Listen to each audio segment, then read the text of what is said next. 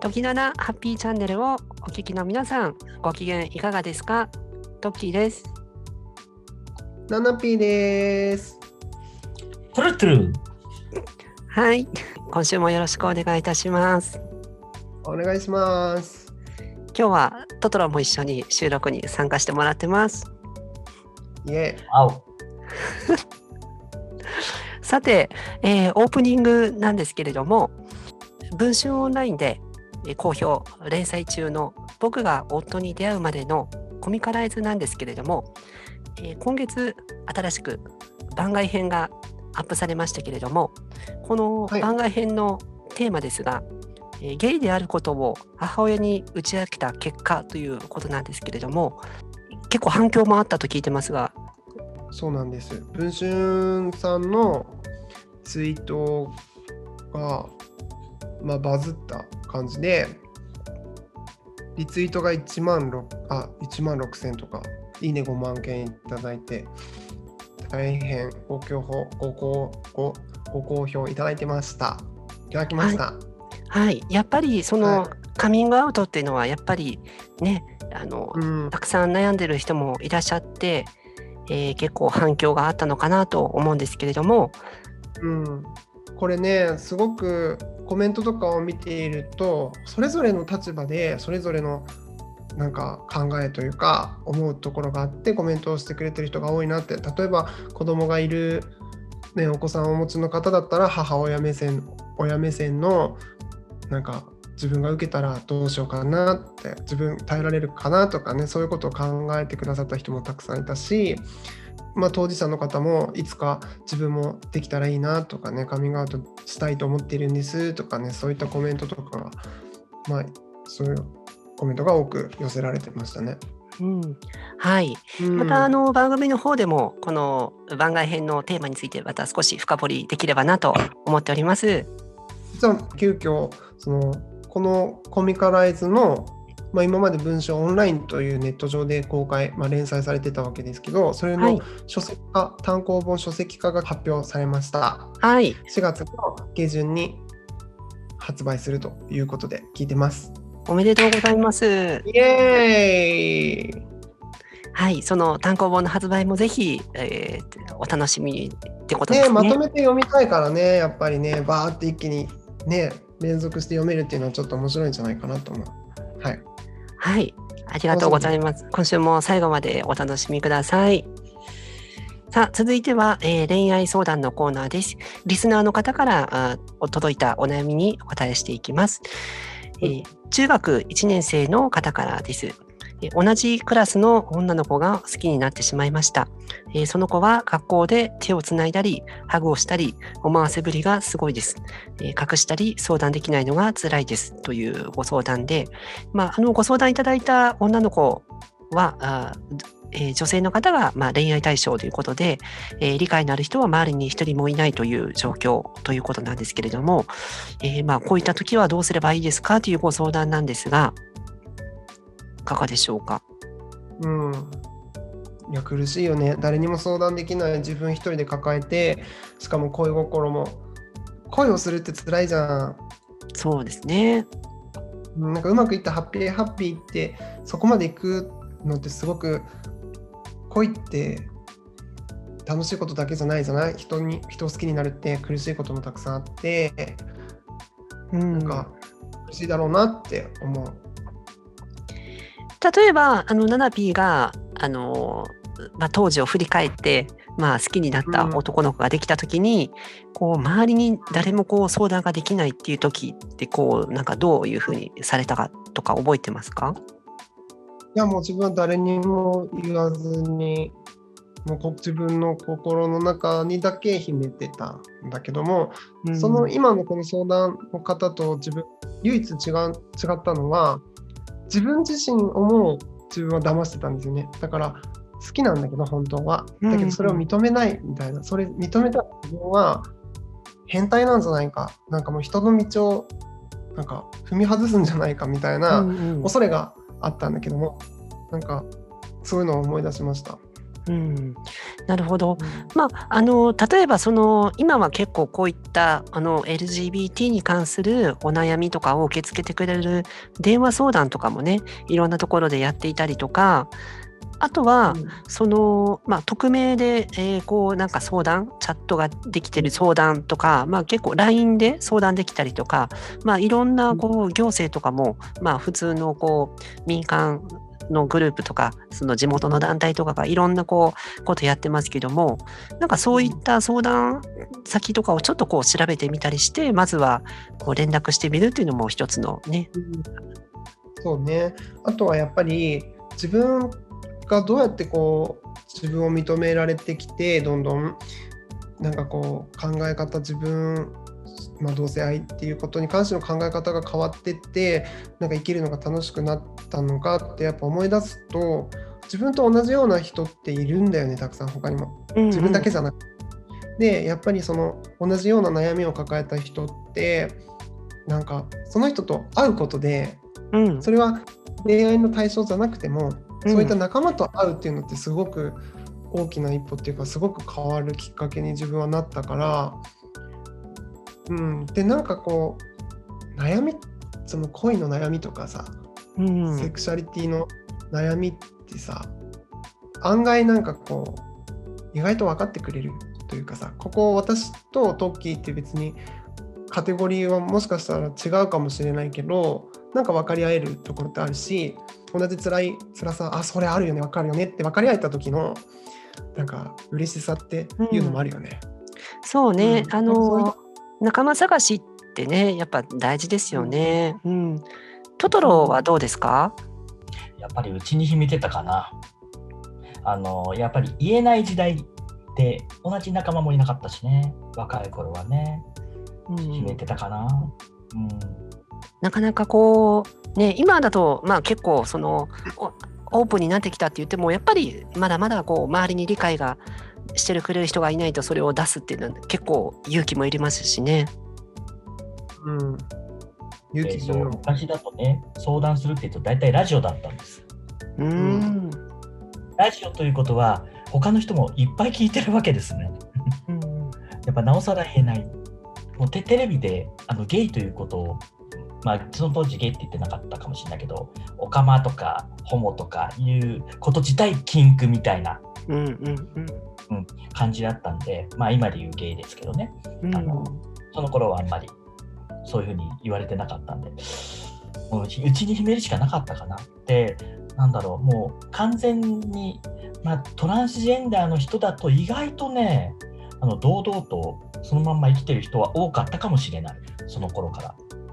でも、ゲイの人はやっぱり言えなかったかな。で、やっぱトランスジェンダーの人もやっぱね、きあのちゃんとしてる人じゃなちゃんちゃんとしてるっていうのはおかしいな。あの自分を持ってて周りが認めてくれるようなあのそういうキャラクターの人じゃないとやっぱりいじめられてたかな。うんうんなるほどね。まあそのキャラっていうのもね結構学校生活でこうあったりしますもんね。あのなんとかくんはなんとかくんだからこれでいいんだよみたいな感じに受け止められてた人はいたね。もう今やその人もなんだろうもうあのお嫁に行ったっつってどっかのなんかおおお嫁さんに行っちゃったらしいですけれども。ただなんか私の経験上その高校とかその学生時代は絶対人に言えない絶対友達には話さない話せないと思ってたけども大人になってまあ本を出したりとか読んでくださったりとか同級生がしていてで私も今オープンにして生きていてでその当時はやっぱ言えないと思ってたけども今は応援してくれる人が多いです。だからその友達に聞いたらその高校当時にカミングアウトされてたらもしかしたらその傷つくようなことを言ってしまったかもしれないけどなんかまあ自分たちも大人になったからなんか全力で応援するよみたいなことを言ってくれたりとかやっぱ時代でも時代とか時間でね変わってきたりとかすることもあるんだなっていう感じで。はい。まずはその、いろんな人にねあの相談して、まあ、理解ある当事者の人とかにこうちょっと相談して聞いてみたりしていろんなこう仲間作りをこうちょっとね始めてみるところからしてもらえるといいのかなとは思います。はい、はい、ありがとうございました。えーでは続いては、えー今週のテーマです、えーまあ、2021年始まって、えー中旬くらいになりましたけれども、まあ、1月ということで今年の目標を、まあ、立てる人も多いと思うんですけれどもなかなかその多くの人がこう目標を立ててもこう続かなかったりこう何か新しいことを始めても三日坊主で終わったりとかこういろいろあると思うんですけれどもこうなんかこう物事を長続きこうさせるコツとか秘訣とかってこういうのあったりするんですかね？どうだろうな今自分はさ今年の目標腹筋終わるっていうことで皆さんにね大々的に発表したんだけども、すごくね今のところなんかジムに通い始めてすごく楽しくやってます。うん楽しむっていうのもありだよね。わかんない。私もあと1ヶ月続くかどうかってわかんないけども、その先のことは。でも今のところすごい楽しい。でやっぱ体は素直だからさ、やればやるほど変わっていくのなんかわかるし。そのうん。例えばあの長続きさせる時のこう例えばモチベーションとかってのあったりするの？例えば腹筋終わるっていう時になんかその腹筋を作った時のその後のなんかことも楽しいこととかいろいろ考えたりとか、うん、そうね。だからちょこちょこ、なんだろう、ご褒美じゃないけども、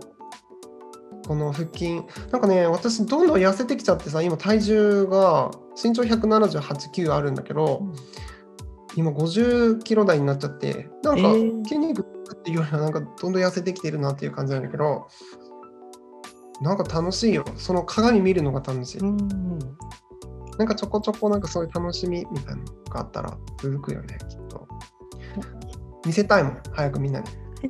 はいまあナナピーのねその腹筋も楽しみということなんですけれどもトトロはどうですか？うーん。トトロは痩せる。痩せたい。食事制限をしてね、体重が40キロ台になるように。40キロはちょっと行き過ぎかな、いやー、うん、40キロ台。なんか食事制限って思うとすごく辛い感じがするんだけど、うん食べるものを考えればいいんだよなと思うんだよね。例えば昨日はラーメン食べちゃって炭水化物が多かったから今日は炭水化物減らしてなんかお豆腐を煮て食べようかなとか肉豆腐にしようかなとかそういったことで楽しくなんか食事を考えるみたいな食事も楽しむみたいな感じでうん楽しい方がいいもんね。